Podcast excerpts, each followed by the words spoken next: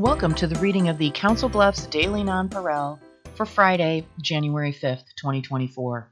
I'm your reader, Mary Frances, and you're listening to IRIS, the Iowa Radio Reading Information Service for the Blind and Print Handicapped. Um, on the front page of the Nonpareil today, story that's on the front page of every Iowa paper and um, many papers across the country. Large headline Middle schooler killed in shooting, Perry High School. Five others hurt, suspect dead. And this is from the Associated Press. And there's a photo showing um, people standing outside the school or outside the McCreary Community Building. Um, people are talking, people are hugging. Um, and then another photo shows a man and children.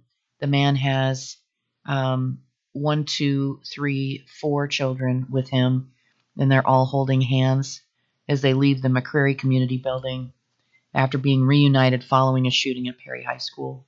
And the article reads A 17 year old opened fire at a small town Iowa high school on the first day of school after the winter break, killing a sixth grader and wounding five others Thursday as students barricaded in offices, ducked into classrooms, and fled in panic.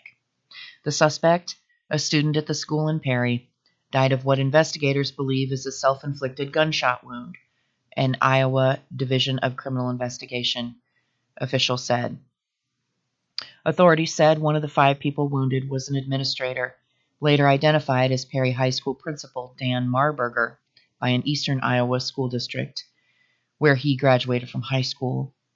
Authorities identified the shooter as Dylan Butler, age 17, and provided no information about a possible motive. Perry has about 8,000 residents is an, and is about 40 miles northwest of Des Moines on the edge of the state capital's metro area. It's home to a large pork processing plant and low slung single story homes spread among trees, now shorn of their leaves by winter. The high school and middle school are connected, sitting on the east edge of town. Authorities said the shooter had a pump action shotgun and a small caliber handgun. Mitch Mortvedt, that's M O R T V E D T, the State Investigation Division's assistant director, said during a news conference that authorities found a quote, pretty rudimentary, unquote, improvised explosive device and rendered it safe. The suspect's motive is being investigated, and authorities are looking into a number of social media posts he made around the time of the shooting. All of the shootings occurred inside the high school, but he said that other students from other grades may have been there for a breakfast program. Perry High School senior Ava Augustus said she was awaiting a counselor in a school uh, office when she heard three shots. Unable to flee through a small window, she and others barricaded the door and were ready to throw things if necessary.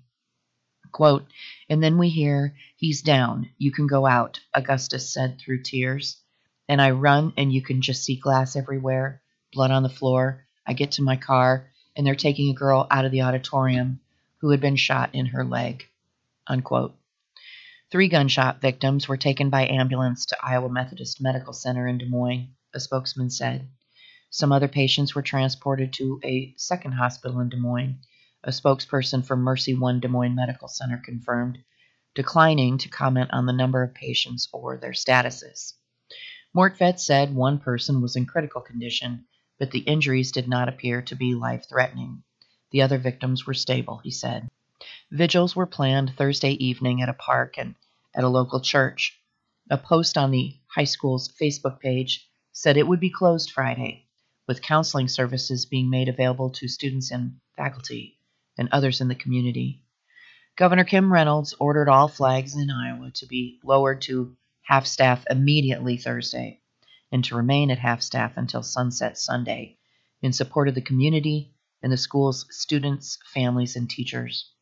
Quote, this senseless tragedy has shaken our entire state to its core, Reynolds said during a news conference.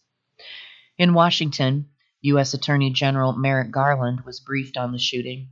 FBI agents from the Omaha Des Moines office are assisting with the investigation, led by the Iowa Division of Criminal Investigation. The shooting occurred in the backdrop of Iowa's looming first in the nation presidential caucuses GOP candidate Vivek Ramaswamy had a campaign event scheduled in Perry at about at 9 a.m. about one and a half miles from the high school, but he canceled it in order to hold a prayer and intimate discussion with area residents. Mass shootings across the U.S. have long brought calls for stricter gun laws from gun safety advocates, and Thursday's did within hours. But that idea has been a non starter for many Republicans, particularly in rural, GOP leaning states like Iowa. As of January or July 2021, Iowa does not require a permit to purchase a handgun or carry a firearm in public, though it mandates a background check for a person buying a handgun without a permit. Ramaswamy said the shooting is a sign of a, quote, psychological sickness in the country.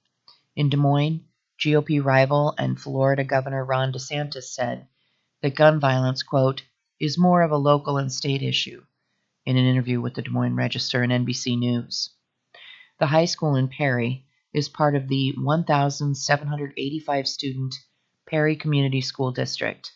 The town is more diverse than Iowa as a whole. Census figures show that 31% of the residents there are Hispanic, compared to less than 7% for the state overall. Those figures also show that nearly 19% of the town's residents were born outside the U.S. Authorities said an active shooter was reported at 7:37 a.m. Thursday. Officers arrived within minutes. Emergency vehicles surrounded the middle and high school. Quote, officers immediately attempted to locate the source of the threat and quickly found what appeared to be the shooter with a self-inflicted gunshot wound, Mortvedt said. Xander Shelley, age 15, was in a hallway when he heard gunshots and dashed into a classroom, according to his father, Kevin Shelley. Xander was grazed twice and hid in the classroom before texting his father at 7:36 a.m. Kevin Shelley, who drives a garbage truck, told his boss he had to run. It was the most scared I've ever been in my entire life, he said. He later posted a photo on Facebook of his son being treated at the Methodist Medical Center in Des Moines and said the boy was feeling fine. He added, I'm still shaking, and though I don't show it, I am not okay. Rachel Cares, that's K A R E S, an 18 year old senior, was wrapping up jazz band practice when she and her bandmates heard what she described as four gunshots, spaced apart. We all just jumped, she said. My band teacher looked at us and yelled, Run, so we ran. She and many others from the school ran out past the football field as she heard people yelling, Get out, get out. She said she heard additional shots as she ran, but she didn't know how many. She was more concerned about getting home to her three year old son. At that moment, I didn't care about anything except getting out, she said. And I'll tell our listeners that the, uh, the shooter, um, Dylan Butler, age 17, just because this kind of always comes up, pictures of him show that he is a, a young white male. And the other story from the front page Woodbine Community School District implementing AI gun detection system. A shooting at Perry High School on Thursday provided a sobering reminder of the threat of gun violence in schools. The attack in the Dallas County school left a sixth grader dead along with a, the 17 year old suspect who is believed to have died by a self inflicted gunshot wound. School districts around Iowa and across the nation have taken precautions put plans into place and coordinated with local law enforcement about how to handle a possible shooter in the buildings. One Southwest Iowa school district was already in the process of implementing a technological solution aimed at reducing the risk of a shooting incident. A new security system in the Woodbine Community School District will be in place when students and teachers head back to class. Quote, It goes live next week, said Superintendent Justin Wagner as he lavished praise on the new system called ZeroEyes. The artificial intelligence system is designed to use video feeds to detect guns while providing what the company calls a quote intelligent situational awareness platform unquote to school officials. Quote, this is an aggressive platform in keeping students and staff safe, Wagner said Thursday morning. And then it shows a photo of a computer monitor with multiple uh, views showing the AI system identifying a gun in one of the shots. The copy continues Wagner said Woodbine has not had anyone trying to bring guns onto school grounds. Instead, the ZeroEyes system is being deployed as a proactive measure to mitigate the risk of such threats. Quote, We don't want to wait until something happens and that it might be too late, Wagner said. This is an aggressive, proactive step. This is being 100% proactive. We are deeply committed to the safety and security of our students and staff. Wagner said the ZeroEyes system can identify a gun being brandished and alert both school officials and first responders within seconds, potentially allowing law enforcement to engage with the school shooter sooner. It cuts down on reaction time, and seconds can save lives, Wagner said. We're trying to do whatever we can. The system works by having the AI software identify when a gun is visible on campus. The system sends images to an operations center staffed 24 7 by specially trained veterans of the U.S. military and law enforcement agencies. Those experts verify if a threat is legitimate, not the AI system, by determining if the image is a firearm or a toy gun, water gun, or similar object. If there is a threat, an alert is dispatched, including a visual description, gun type, and last known location to both the school and first response. The ZeroEyes system is intended to go from a gun being spotted to an alert within three to five seconds. We don't want a lockdown if it is not an illegally brandished gun, Wagner said. This would eliminate an unnecessary disruption of a false positive. ZeroEyes was founded by military special forces and technology experts, according to a company news release. Mike Lahiff, co founder and CEO, said in the release that the ZeroEyes AI gun detection system integrates with existing digital security cameras to deliver clarity among chaos, ultimately saving lives. The company touts that the U.S. Department of Homeland Security has recognized ZeroEyes as a promising anti terrorism technology, designating it for developmental testing and evaluation. Quote, we're proud to see Woodbine Community Schools adopt our AI gun detection technology, Lahiff said. We see it as our duty to help create a safer learning environment for children, unquote. Woodbine had to upgrade its security system, including cameras, to implement ZeroEyes. Wagner said former, former U.S. Navy Special Forces members with ZeroEyes went through a system check last week at the rural Harrison County School District. The district has a five year contract with the Philadelphia based company. The system is one of several improvements that it is making for safety and security, Wagner said. Last March, Woodbine voters approved a $119,000 general obligation bond for various school safety improvement measures. Quote, this is one of our series of safety enhancements funded by those bond proceeds, Wagner said. This is new to this area, as schools nationwide are looking at ways to identify gun detection. It is unique, he said. And those are the only local stories in the Nonpareil today. Um, we'll shift over to page three Nation and World. In the digest, U.S. airstrike in Iraq kills militia commander. Dateline Baghdad. A U.S. airstrike on the headquarters of an Iraq backed militia in central Baghdad killed a high ranking militia commander Thursday, militia officials said. The strike comes amid fears that the Israel Hamas war could spread in the region. It also coincides with a push by Iraqi officials for U.S. led coalition forces to leave the country. The Popular Mobilization Force, or PMF, a coalition of militias that is normally under the control of the Iraqi military, announced that its deputy head of operations in Baghdad, Abu Taqwa, was killed as a result of brutal American aggression. A U.S. defense official who spoke on condition of anonymity said Abu Taqwa was targeted because he was actively involved in attacks on U.S. personnel. Another brief Houthis launch drone toward Red Sea ships. An armed, unmanned surface vessel launched from Houthi controlled Yemen got within a couple of miles of U.S. Navy and commercial vessels in the Red Sea before detonating on Thursday, just hours after the White House and a host of partner nations issued a final warning to the Iran backed militia group to cease the attacks or face potential military action. Vice Admiral Brad Cooper, head of the U.S. Navy operations in the Middle East, said it was the first time the Houthis had used an unmanned surface vessel, or USV, since their harassment of commercial ships in the Red Sea began after the outbreak of the Israel Hamas war.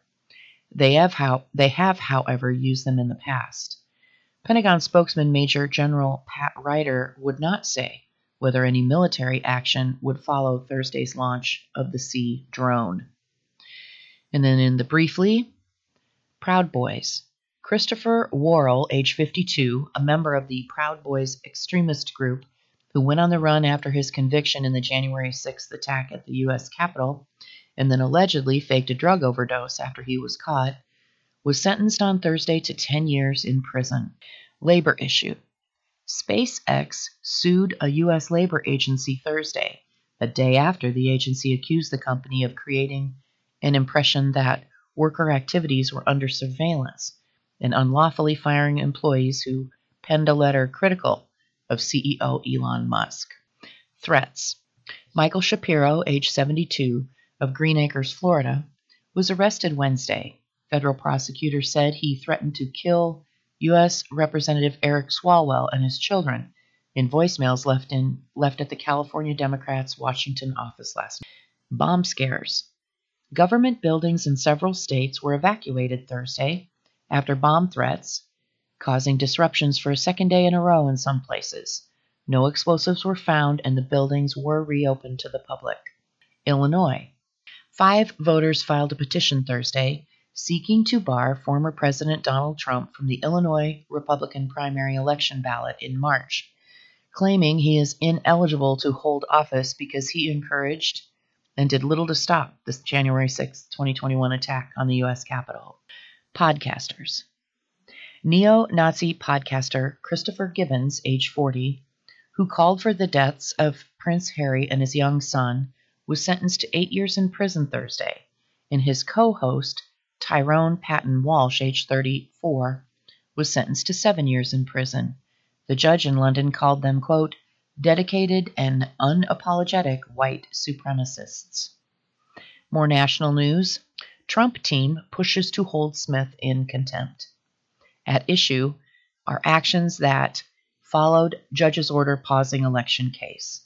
This is from the Associated Press. Lawyers for former President Donald Trump pushed Thursday to have special counsel Jack Smith's team held in contempt, saying the prosecutors took steps to advance the 2020 election interference case against him in violation of a judge's order last month that put the case on hold. Citing, quote, outrageous conduct, unquote, the Republican presidential candidate's attorneys told U.S. District Judge Tanya Chutkan in Washington, D.C., that she should consider holding Smith and two of his prosecutors in contempt for turning over to the defense thousands of pages of evidence and an exhibit list, and for filing a motion that they said teams with partisan rhetoric and false claims. Trump appealed a ruling that rejected his claims that he is immune from prosecution. And Chutkan's December 13 order said the appeal, quote, automatically stays any further proceedings that would move this case toward trial or impose additional burdens of litigation on Trump, unquote. Actually, that wasn't a quote. I don't know. It doesn't have unquote. Anyway, however, the order does not appear to explicitly bar the filing of court papers or prohibit prosecutors from providing information to the defense. Next article IS group claims bombs. Dateline Iran. Dubai. The Islamic State group claimed responsibility Thursday for two suicide bombings targeting a commemoration for an Iranian general slain in a 2020 U.S. drone strike, the worst militant attack to strike Iran in decades as the wider Middle East remains on edge. Experts who follow the group confirmed that the statement, circulated online among jihadists, came from the extremists who likely hope to take advantage of the chaos gripping the region amid Israel's war on Hamas in the Gaza Strip. Meanwhile, U.S. Secretary of State Antony Blinken headed to the region for the fourth time in three months on a tour expected to focus largely on easing resurgent fears that the Israel Hamas war could erupt into broader conflict. With international criticism of Israel's operations in Gaza mounting, growing U.S. concerns about the end game, and more immediate worries about a recent explosion in attacks in the Red Sea, Lebanon, Iran, and Iraq, Blinken will have a packed and difficult agenda. We don't expect every conversation on this trip to be easy, said State Department spokesman Matthew Miller. There are obviously tough issues facing the region and difficult choices ahead. But the Secretary believes it is the responsibility of the United States of America to lead diplomatic efforts to tackle those challenges head on, and he's prepared to do that in the days to come. Blinken was scheduled to leave late Thursday on his latest extended Mideast tour, which will take him to Turkey, Greece, Jordan, Qatar, the United Arab Emirates, Saudi Arabia, Israel, the West Bank, and Egypt.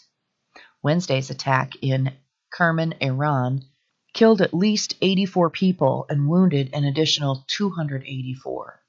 It targeted a ceremony honoring Revolutionary Guard General Qasem Soleimani, held as an icon by supporters of the country's theocracy and viewed by the U.S. military as a deadly foe who aided militants who killed American troops in Iraq the Islamic State group likely hoped to see Iran strike at Israel, widening its war on Hamas into a regional conflict that Islamic State could potentially take advantage of, said Aaron Zelin, who is a senior fellow at the Washington Institute for Near East Policy. Quote, this falls under the modus operandi of IS, especially since it was such a mass casualty attack. They are kind of like the Joker. They want to see the world burn. They don't care how it happens as long as it benefits them. Unquote. More Middle East news. Israel lays out vague plan for Gaza. Military, military strike flattens home, killing a dozen people, mostly children. This is Dateline uh, Rafah in the Gaza Strip. Israel's defense minister on Thursday laid out his vision for the next phase of war of the war in Gaza describing how Israeli forces would shift to an apparently scaled down new combat approach in northern Gaza, while continuing to fight Hamas in the south of the territory for as long as necessary. Ahead of a visit by the U.S. Secretary of State, Yoav Gallant, that's G A L L A N T, also outlined a proposal for how Gaza would be run once Hamas is defeated with Israel keeping security control while an undefined Israeli guided Palestinian body runs day to day administration and the U.S. and other countries oversee rebuilding. Israel is under heavy international pressure to spell out a post war vision, but so far has not done so. The United States has pressed Israel to shift to lower intensity military operations in Gaza that more precisely target Hamas after nearly three devastating months of bombardment and ground assaults. The vagueness of many of Gallant's pr- provisions made it difficult to assess how much they mesh with US call, with the US calls. An Israeli strike Thursday flattened a home in Muwasi, that's a small rural strip on Gaza's southern coastline that Israel, Israel's military previously had declared a safe zone. The blast killed at least 12 people, Palestinian hospital officials said. The dead included a man and his wife, seven of their children, and three other children, ranging in age from 5 to 14, according to a list of the dead who arrived at Nasser Hospital in nearby Khan Yunis. There was no immediate response from Israel's military. Israel's campaign in Gaza has killed more than 22,400 people more than two thirds of them women and children, according to the health ministry in the Hamas run territory. The ministry's count does not differentiate between civilians and combatants. Israel vowed to destroy Hamas after its October 7 attack. Much of northern Gaza, which troops invaded two months ago, is flattened beyond recognition. Some 85% of Gaza's 2.3 million people have been driven from their homes and squeezed into small slivers of the territory. Israel's siege of the territory has caused a humanitarian crisis, with a quarter of the population starving because not enough supplies are entering, according to the United Nations. Next story national news Russia and Ukraine trade long range attacks. Russia's defense ministry said Thursday its air defenses shot down 10 Ukrainian air launched missiles over Crimea and 10 over the Russian city of Belgorod, as both sides in the war pounded each other with long range aerial strikes, while fighting on the front line is largely deadlocked. The White House, meanwhile, said U.S. intelligence officials determined that Moscow acquired ballistic missiles from North Korea and fired at least one of them into Ukraine on December 30th. It's also seeking close range ballistic missiles from Iran, Washington said. One person was wounded by the falling debris of a downed aerial target in Sevastopol. That's a major port and the largest city on the Russia annexed Crimean Peninsula, said Regional Governor Mikhail Razvozhayev.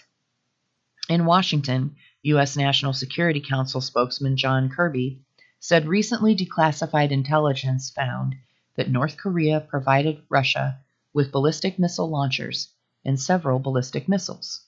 Kirby said a Russia Iran deal had not been completed. But, he said, the U.S. is, quote, concerned that Russia negotiations to acquire close range ballistic missiles from Iran are actively ad- advancing, unquote.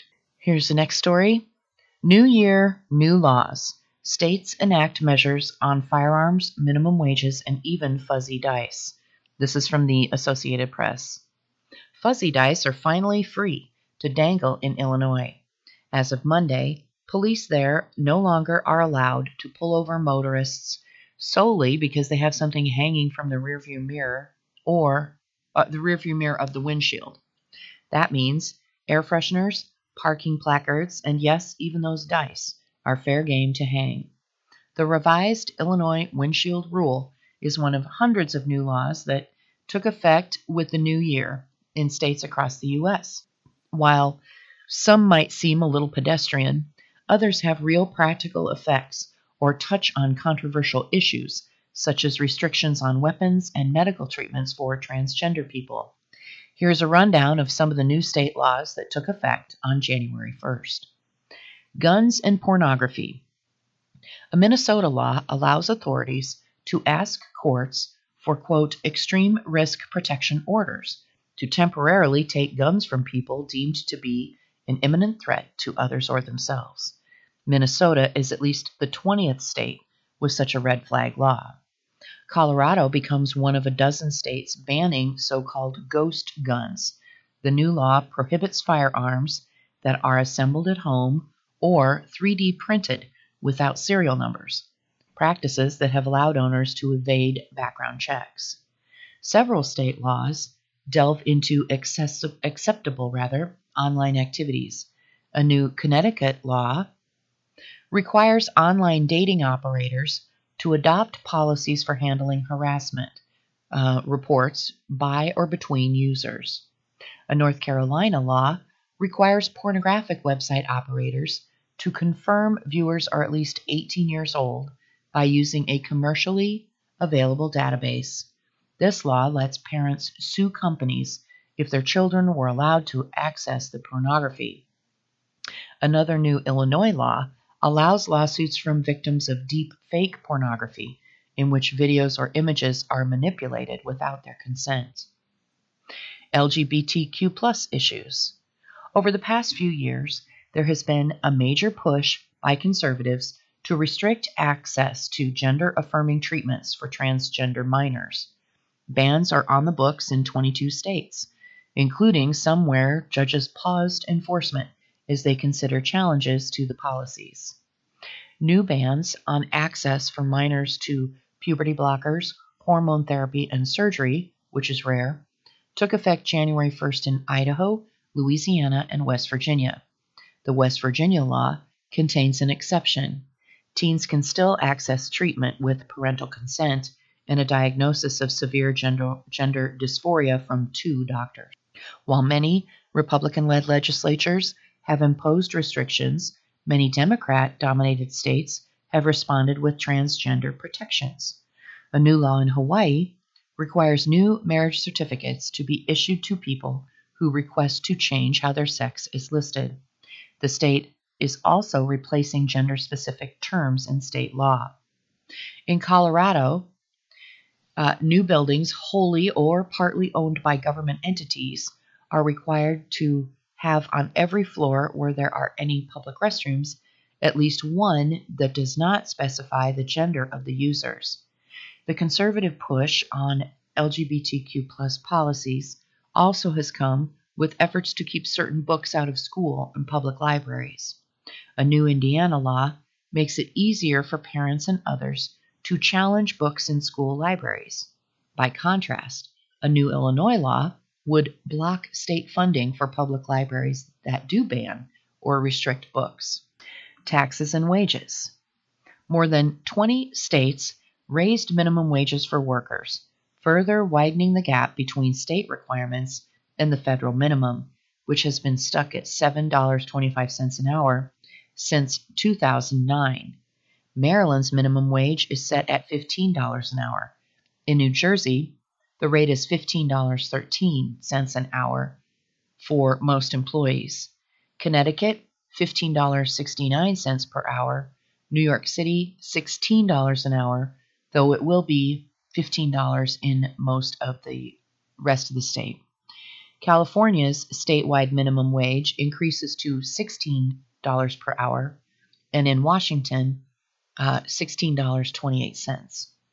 Residents in some states will gain money by paying less in taxes, continuing a three year trend in which nearly every state has reduced, uh, rebated, or suspended some type of broad based tax.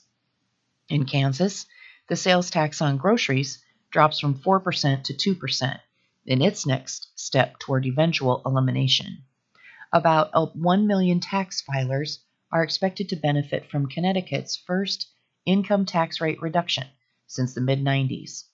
Missouri reduced its income tax rate while expanding tax exemptions for Social Security benefits and military training pay. And Alabama will exempt overtime pay from the state's income tax, though that lasts only until June 2025 unless it is renewed by lawmakers. And we're a little over the halfway point of this reading of the Council Bluffs Daily Nonpareil for Friday, June 5th, 2024. You're listening to IRIS, the Iowa Radio Reading Information Service for the Blind and Print Handicapped. All material heard on IRIS is intended for folks with uh, print disabilities. You can hear this and um, all of our lo- many of our local programs as podcasts anytime on our website, iowaradioreading.org. Our next story New funding aims to help rare whales. This is Dateline Portland, Maine. Scientists and officials in New England hope to collect better data about a vanishing whale species, improve fishing gear to avoid harming the animals, and make other changes as Maine and Massachusetts receive more than $27 million in public funding. The money is intended to aid the North Atlantic right whale which is jeopardized by entanglement in commercial fishing gear and collisions with large ships.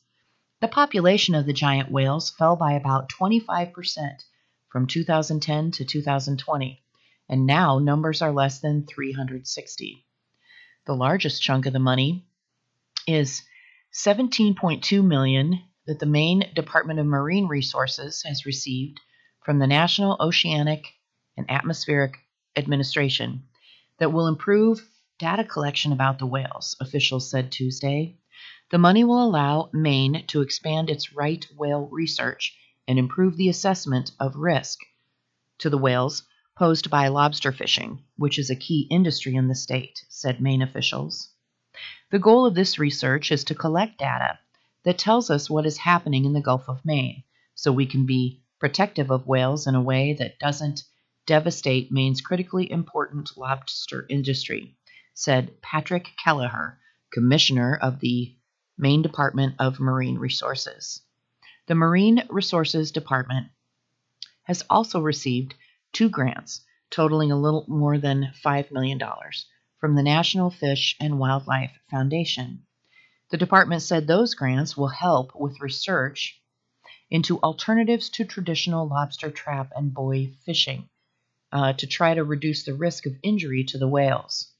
The Massachusetts Department of Fish and Game's Division of Marine Fisheries has received more than $4.6 million from a congressionally appropriated amount of money through the Regulatory Atlantic States Marine Fisheries Commission, which manages East Coast fisheries. The division said it will use the money for development of new fishing gear technology, as well as to increase research and monitoring and provide gear to participants in the lobster industry. Quote, We have a special responsibility to help these endangered animals and to promote innovative measures to support whale recovery and Massachusetts' important lobster industry. That quote from Rebecca Tepper, the Massachusetts Energy and Environmental Affairs Secretary. The right whale's decline in recent years has prompted new proposed rules on commercial fishing and shipping. The NOAA is expected to release its final updated ship speed rule this year. The federal government might also soon attempt to craft new protective fishing rules in the wake of a court decision last year. Our next story from crime a sick attempt to terrorize. Wave of swatting calls may prompt heavier penalties. This is from the Associated Press. A spate of false reports of shootings at the homes of public officials in recent days could be setting the stage for stricter penalties against so called swatting in most states, many states. U.S. Senator Rick Scott of Florida, Boston Mayor Michelle Wu, Georgia U.S. Representative Marjorie Taylor Greene, and Ohio Attorney General Dave Yost have been among the victims. Several Georgia lawmakers targeted say they want increased penalties for swatting, like laws enacted in Ohio and Virginia. Similar bills are pending in other states and Congress. Here's a look at the issue and what can be done about it. What is swatting? Swatting is the act of making a prank call to emergency services to prompt a response at a particular address. The goal is to get authorities, particularly a SWAT team, to show up calls in multiple states in recent days, featured the voice of a man calling himself Jamal, claiming that he had shot his wife because she was sleeping with another man, and saying that he was holding the boyfriend hostage, demanding $10,000. Two Ohio lawmakers said they thought they were targeted recently for helping pass a law making swatting a felony in the state. Georgia State Senator Clint Dixon said the incident at his house in Buford on Christmas evening was quite startling for himself, his wife, and his three children. I was watching a little football, and my wife was upstairs packing for a trip.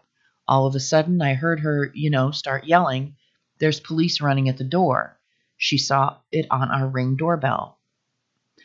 Who's been targeted? A man in New York called the Georgia Suicide Hotline just before 11 a.m., December 25th, claiming that he shot his girlfriend at Marjorie Taylor Greene's home in Rome, Georgia, and was going to kill himself next, said Kelly Madden, the Rome police spokesperson. The call was transferred to police when hotline responders recognized the Congresswoman's address. The department said it contacted Green's private security detail to confirm that she was safe and that there was no emergency. The response was canceled while police were on the way. Green has been the subject of multiple swatting attempts. Scott wrote on X, formerly known as Twitter, that police were sent to his home in Naples, Florida, while he and his wife were out on December 27th. They were out at dinner. Police say Uh, they met Scott's private security service at the home, but did not find anything out of place. These criminals wasted the time and resources of our law enforcement in a sick attempt to terrorize my family, Rick Scott said. In Boston, a male caller claimed on Christmas that he shot his wife and tied up her and another man at Wu's home. Uh, the Democratic mayor said she was surprised to open the door and see the flashing lights, but said that her home had been targeted by multiple swatting calls since she took office in 2021. For better for worse, my family are a bit used to it by now, and we have a good system with the department. A Republican congressman from New York, Georgia Lieutenant Governor Burt Jones, and a former state senator in Nebraska have also been targeted. Dixon was among four Georgia state senators who were recently swatted. In Ohio, a total of three current or former state lawmakers were affected. Jones said his home in a small town south of Atlanta, was swatted on December 27, and a bomb threat was called in the next day. Maine Secretary of State Shenna Bellows' home was swatted December 29, a day after she removed former President Donald Trump from the state's presidential primary ballot under the Constitution's insurrection clause. How widespread is the problem? Hundreds of cases of swatting occur annually, with some using caller ID spoofing to disguise their number, and those targeted extend far beyond public officials. Police in Lincoln, Nebraska said that they handled three swatting calls in the same 48 hour period in which they went to the unoccupied home of former state Senator Adam Morfeld. The FBI said it created a national database with other law enforcement agencies to track down swatting incidents nationwide. Police had for months reported a huge surge in fake claims about active shooters at schools and colleges. There have also been reports of hundreds of swatting incidents and bomb threats against synagogues and other Jewish institutions since the Israel Hamas war began on October 7th. The Anti Defamation League estimates that by 2019, there were more than a thousand swatting incidents nationwide each year. Are there other risks? Such calls have proven dangerous and even outright deadly. In 2017, a police officer in Wichita, Kansas, shot and killed Andrew Finch, age 28, while responding to a hoax emergency call. The city agreed to pay $5 million to settle a related lawsuit with the money to go to Finch's two children. In 2015, police in Maryland shot a 20 year old man in the face with rubber bullets after a fake hostage situation was reported at his home. Authorities say they also worry about diverting resources from real emergencies. What kind of response could this prompt? Ohio recently made it a felony offense to report a false emergency that prompts response by law enforcement. Virginia increased the penalties for swatting to up to 12 months in jail. Dixon, the Georgia state senator, said in a statement that he planned to introduce a bill during the upcoming legislative session to strengthen penalties for false reporting and misuse of police forces. Quote, this issue goes beyond politics. It's about public safety and preserving the integrity of our institutions, he said. Our next story Down to Box. Philadelphia Gym makes difference uh, with program for people with developmental delays. This is from the Philadelphia Inquirer. It takes nearly the complete route of two SEPTA buses to get from West Philly's Overbrook section to the Torresdale Avenue in Tacony. According to schedules, the trip takes no less than 1 hour 36 minutes one way. Cost about 9 bucks a trip, round trip. 250 plus an extra $2 to transfer one way.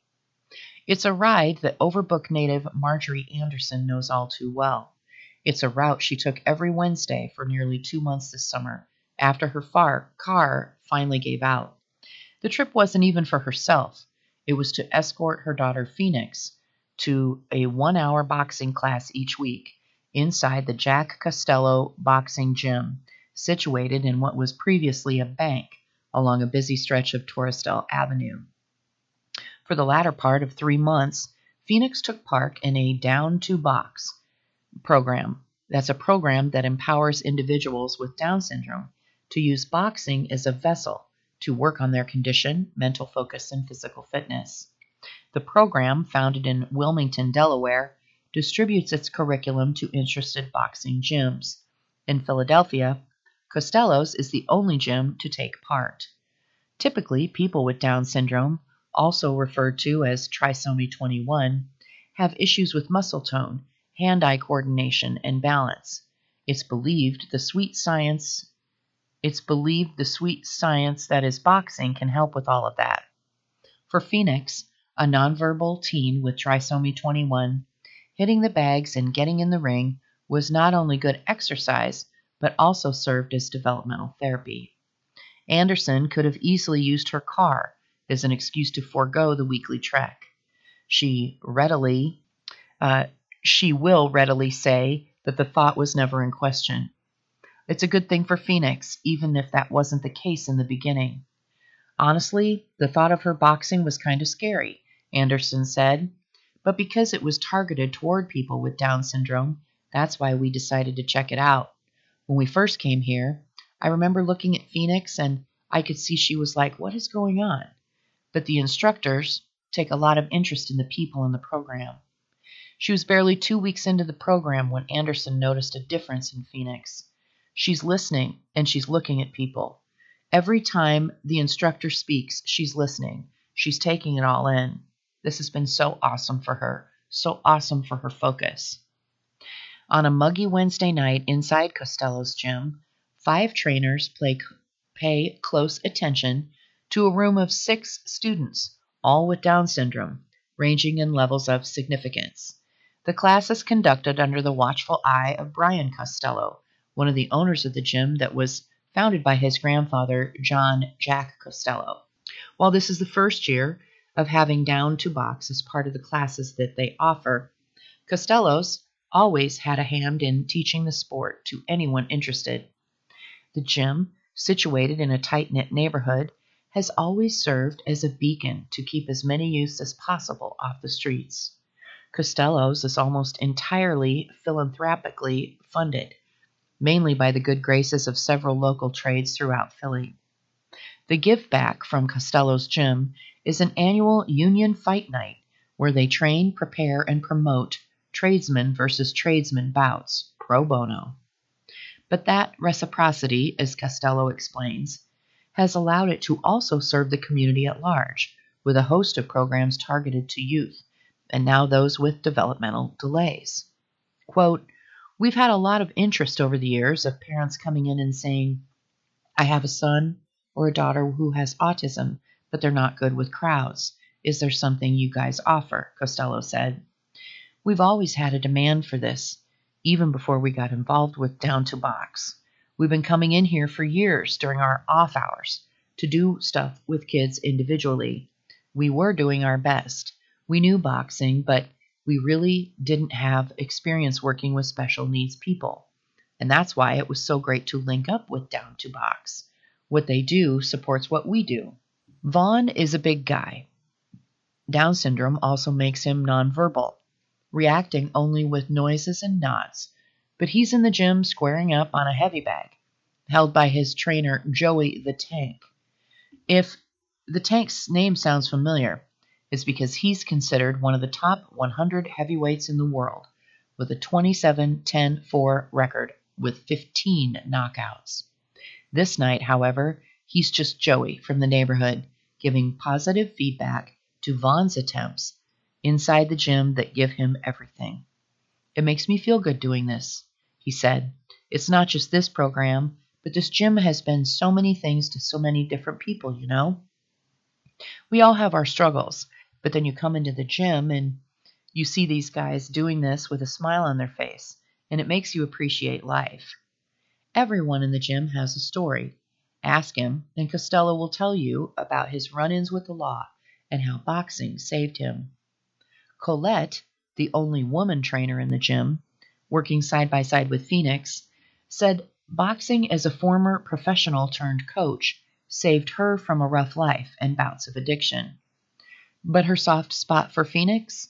Colette's brother is on the autism spectrum and is also nonverbal. I'm the trainer, but they've taught me a lot, Colette said. It's been fulfilling working with Phoenix, especially because I've been working with her and we've developed so much trust. She'll come in and gets excited when she sees me and grabs my arm when she wants me to show her something. But it's not even working with these guys. Every time I come in here, I'm working with a kid that would rather be here than acting up in the streets. I don't know, I just feel like I have a responsibility to them, she said. And Anderson can sense it, not just through Colette's work with her daughter, but in the mission that has kept Costello's Gym a neighborhood staple in some form for decades. Today, its form takes shape inside that old bank along Torresdale Avenue, stop, steps from a stop for the SEPTA bus number 84. People might think boxing for people with Downs is weird, and it might sound weird, but it works, Anderson said.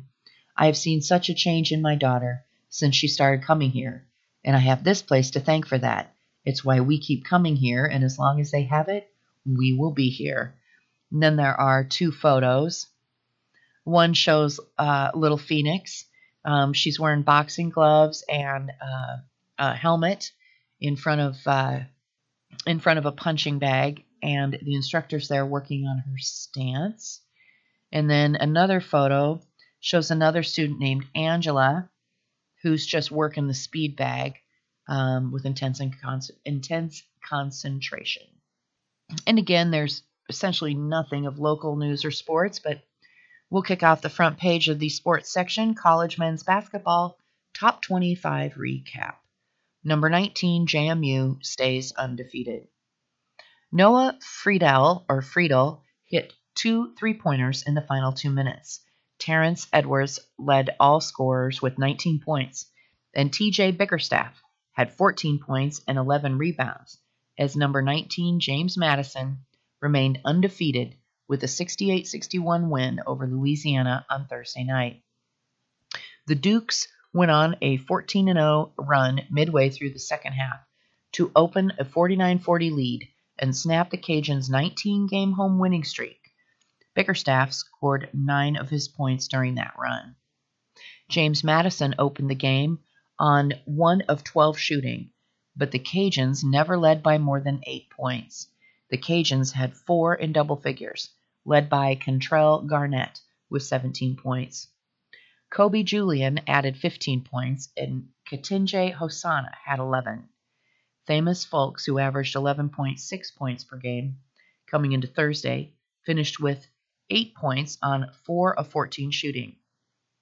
Joe Charles had a game high 15 rebounds. After an early 3 2 lead, the Dukes were behind in the game until 11:54 to play with the Dukes up 58 57. Freidel, who finished the game with 11 points, hit three pointers on back to back possessions to open up a seven point lead. James Madison out rebounded the Cajuns 46 to 31. Number 10, Arizona 97, Colorado 50. Kylan Boswell scored 14 points and made an incredible pass that bounced twice. Pelle Larson had 18, and Arizona steamrolled shorthanded Colorado in Tucson. Coming off a lackadaisical loss to Stanford, the Wildcats jumped on Colorado early, building a 20 point lead midway through the first half. Arizona dominated at both ends, shutting down the Buffaloes while pouring in shots about two hours after actor Adam Sandler played a pickup game on their home court. Boswell had the highlight of dominating highlight of a dominating first half, curving a low pass with his left hand, he's right handed, that bounced twice and hit Larson in stride for a breakaway layup. Arizona improved to 13 0 against Colorado at McKale Center and is 14 0 under coach Tommy Lloyd, following a loss, winning by an average of more than 20 points. Number 15 Memphis, or yes, number 15 Memphis 78, Tulsa 75. Jahvon Quinerly made a three pointer with 3.5 seconds left, and Memphis survived a late flurry from Tulsa's Cobe Williams to beat the Golden Hurricane on the road. David Johns, or Jones rather, scored 17 points for Memphis, which led 75-70 in the final minute before Williams scored 5 points in a 3-second span. And that's all the time we have for today's reading of the Council Bluffs Daily Nonpareil for Friday, January 5th, 2024. I'm your reader, Mary Frances, and you've been listening to Iris, the Iowa Radio Reading Information Service for the Blind and Print Handicapped. All material heard here on Iris is intended solely for the use of folks with a print disability. Have a wonderful weekend, and thanks for listening to Iris.